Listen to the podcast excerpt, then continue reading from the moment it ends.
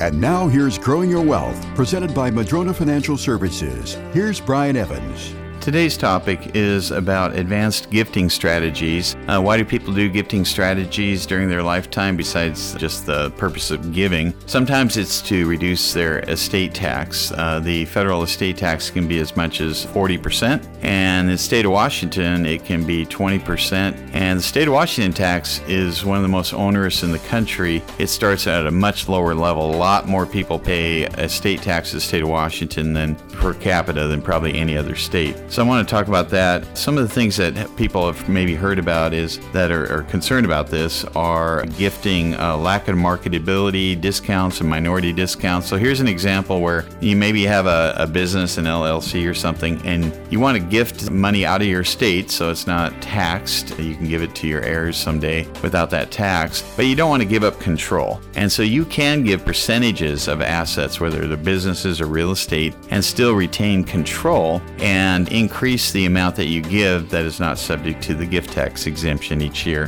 Pretty complicated stuff here, but just know that, there's a lot of people, like say you have a farm and they want to leave it to their kids someday, but they don't want to pass away and pay all that estate tax. They want to keep it intact. They might consider some of these more advanced strategies and taking advantage of that, and also doubling their estate tax exemption by having an updated will or living trust so that they can keep the farm in the family without having to sell it just to pay estate tax. Even the mightiest of trees can be blown over if they don't have strong roots, and the same is true for your investment plan. Can your plan withstand a financial storm? Go to MadronaFinancial.com and get started to request your Rooted Wealth Analysis. You can also click on the chat button and ask us anything. We have a searchable library with answers to your questions. Visit MadronaFinancial.com.